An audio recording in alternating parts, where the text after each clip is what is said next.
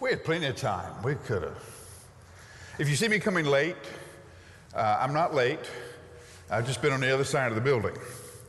Uh, as you know, we have an 1111 service, and we started that back with Kairos. And so many of the young adults were coming here on Sunday morning and not finding anything that like they had seen on, on Tuesday night. So we started that service, and we started at 11:11, and they would say, "Why?" Well, that's when you get here. so we'll just start when you get here. Usually we video venue me over there. If you go over there, I'm taller on the video there. So, but uh, we decided that we would try it with me starting. So they sing one song and pray, and I preach, and then walk from over. It's a long walk from Hudson Hall over here. So um, if you see me on tennis shoes for the next couple of weeks, you'll know that's. So that's where we are when we come in a little late, but um, we're glad to be here with you and uh, trust you've found a warm sense of welcome among God's people with us. According to the experts, we have a, an epidemic of, uh, of bullying and, and listen, if you were, if you went through middle school, junior high school, you were bullied or you bullied. You were one of the two. Uh, and it could be because you were tall or short, your, your skin color was different, your accent uh, was different, or it could have been just because you showed up school that day. Now, most of that was just being in middle school, and most of us survived it. Here's what makes it more dangerous now one is the breakdown of the, of, of the family. Uh, the child uh, goes through a hurtful experience, and they do not have a father, they do not have a mother, they do not have grandparents around them to help them uh, understand that moment and then get through it. Or because of social media, the people that love that child may not even know that child is being bullied. Uh, they may not be aware of what's going on on Facebook, may not be aware of what's going on on some of the other social media platforms. And there are some satanic, evil things being said to some of our children in these platforms. Things like, why don't you just go ahead and kill yourself? Uh, that has been tweeted out and message to young people, some as early as elementary school. And so part of the epidemic of, uh, uh, of, trying, of, of, engaging this epidemic of bullying is standing up for people who don't, or don't feel that they have a way to stand up for themselves. Interestingly enough, the church has a long history of doing this. By the way, if you're a Christ follower, you do not bully. Amen. Period. Uh, I don't care how different the person is than you are. I don't care if they believe differently than you do. Every person you meet is a bearer of the imago Dei, the image of God. And we honor the image that every person bears. Second, every person you meet is someone that Christ loved so much, he died for them. What Christ has created what Christ has called good, you and I dare not call common. Not only do we not bully, we stand up against bullies. If you follow church history, you'll see those times when we have been most prophetic, have been those times when we have stood up for those people in our culture who could not stand up for themselves. The times we have, eh, we have been most counterculture is when the times that we have confronted some kind of bullying. Um, child uh, labor laws. Child labor laws were changed because of the influence of the Christian church. Uh, slavery. Slavery was uh, stopped around the world and is still now being confronted uh, through the witness of, of the church. We shouldn't be too surprised.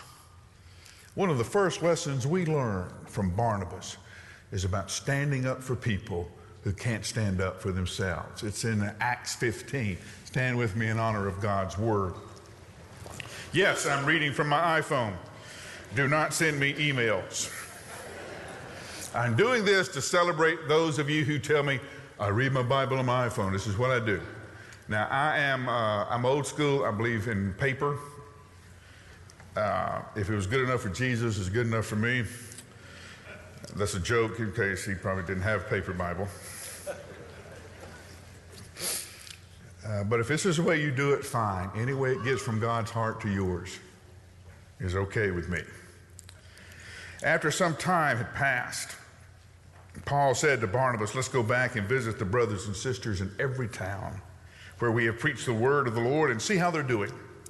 And Barnabas wanted to take along John Mark, but Paul insisted that they should not take along this man who had deserted them in Pamphylia and who had not gone with him on to the work. They had such a sharp disagreement that they parted company, and Barnabas took Mark with him, and he sailed to Cyprus. But Paul chose Silas and departed, and after being commended by the brothers and sisters to the grace of the Lord, he traveled through Syria and Cilicia, strengthening the churches. They had such a sharp disagreement that they parted company, and Barnabas took Mark. This is God's word for God's people. Hear it, believe it, and live. Let's pray together.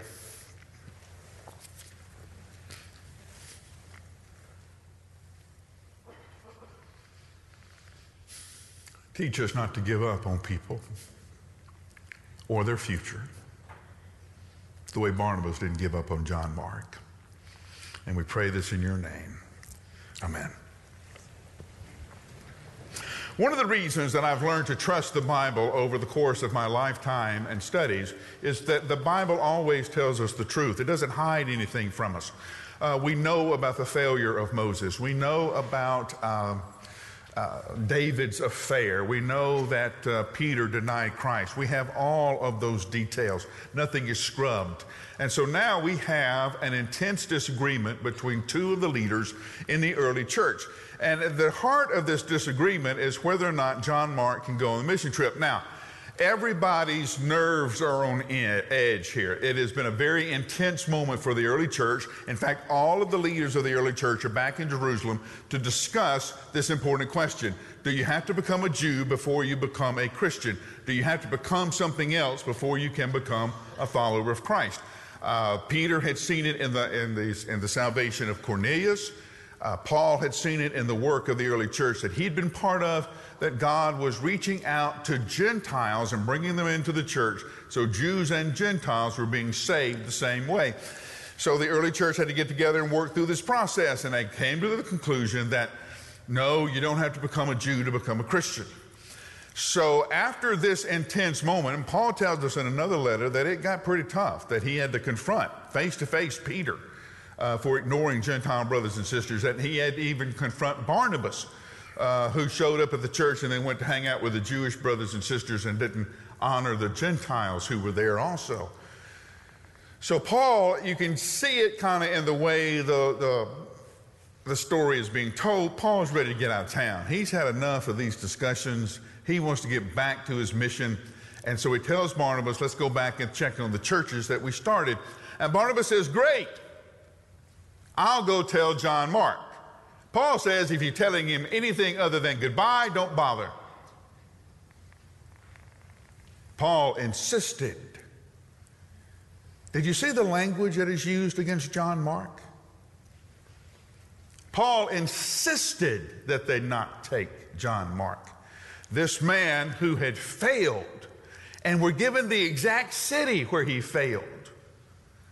And we're given the conclusion, we're told that he wouldn't continue the work. On and on the list goes. Poor John Mark. We only have a handful of sentences about him in the New Testament, and four or five of them are slamming him. Now, Paul's right. Paul's the leader of the mission. Paul has a right to take the team he wants to take. And in order to be part of Paul's mission, Paul had to trust you. And Paul did not trust John Mark. Why? John Mark had failed and he had failed under pressure. It was only going to get harder. What would John Mark do next time? So Paul wouldn't take him. Barnabas insisted that they do. So they finally get to the part of the argument where Barnabas tells Paul, Well, if John Mark can't go with you, I won't go either. And Paul says, Fine. And he chooses Silas Paul and Silas leave. Paul and Silas become the new hip missionary team. Everything from Acts on is about Paul, Paul and Silas, Paul, Paul and Silas, Paul and Silas. Nothing about Barnabas. Uh, the Philippian jail scene, that's Paul and Silas. Barnabas isn't part of that story. In fact, Barnabas isn't part of any more stories. He's out. Uh, one of the f- most frustrating things about studying the book of Acts is you get to a person's life and you'll read about what's going on and then pff, they're gone. You don't hear anything else about them. What happened to Peter? We don't know. Now, we've got enough history and story, we can kind of figure it out, but Acts doesn't tell us. What happened to Paul? We don't know. Last time we see Paul, he's under house arrest in Rome preaching. What happened? We don't know.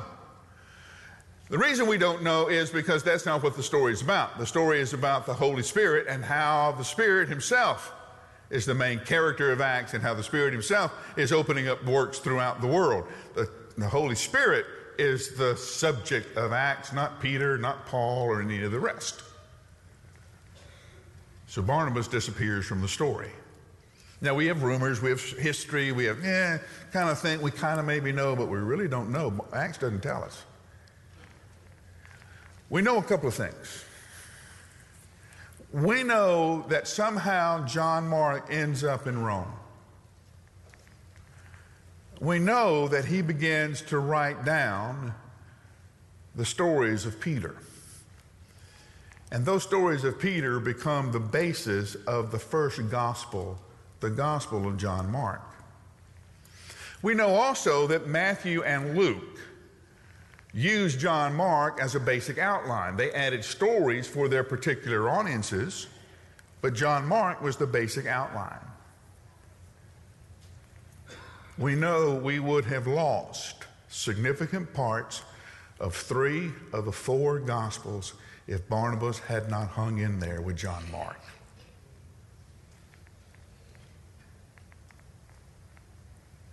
It's not enough to be right, is it? You can have all the information, you have the right answer, and still get it wrong. Barnabas wouldn't give up on John Mark. Yes, he had failed. Yes, he deserved what he got. Yes, but Barnabas would not let that failure be the last word in John Mark's life. He stood up against Paul. He gave up his, his, his authority. He gave up his position, all to stay faithful to John Mark. And John Mark is mentioned one other time. It's at the end of, of 2 Timothy. We're going to talk about that next week. This week, we're going to talk about Barnabas not giving up. You know, this church has a history of standing up for people who couldn't stand up for themselves or didn't have access or power or things. Uh, we've done some wacky things in the history of this church. We called a pastor for the deaf church when there were eight deaf people attending. Eight. Didn't even have a deaf Sunday school. And we were calling a pastor for the deaf church. Because of that, we now have the deaf Bible. Because we started thinking and watching and paying attention, asking questions, why don't the deaf have their own Bible? And people say, well, they're deaf, they're not blind, they can read the Bible. Well, if you are deaf, you learn, uh, you, you, the words work differently because you and I learn to read by listening to somebody else read. That's why we learn to work the language. And if you don't have that, then you learn the language a different way and the words work differently. So there is now a Deaf Go Bible app. You can get it in Google Play or the Apple Store, and you can download the Deaf Bible. There's almost a thousand stories on there now, and it's in 20 different languages all around the world. Wycliffe Translators, are you familiar with them? They do translations all over the world. They were trying to do the Deaf Bible and couldn't figure it out. Somebody told them about us. We go to a meeting in Dallas. They say, You guys are doing what we cannot do. And now we're starting a partnership with Wycliffe Translators to get the Deaf Bible out and worldwide distribution. They gave us a $40,000 grant, and all that's happening right across the hall. Because this church said, you know, Deaf people need their own Bible, and we're not going to let brothers and sisters who are deaf not have access to the scriptures. That's not right. Now, that's not a cheap proposition. Not a cheap proposition at all. It's a lot of money to hire the, uh, the guys to design the icons. It's a lot of money to have the interpreters here uh, to do that. But you and I decided, you know, we're not going to let our deaf brothers and sisters not have access to scriptures. That's not right.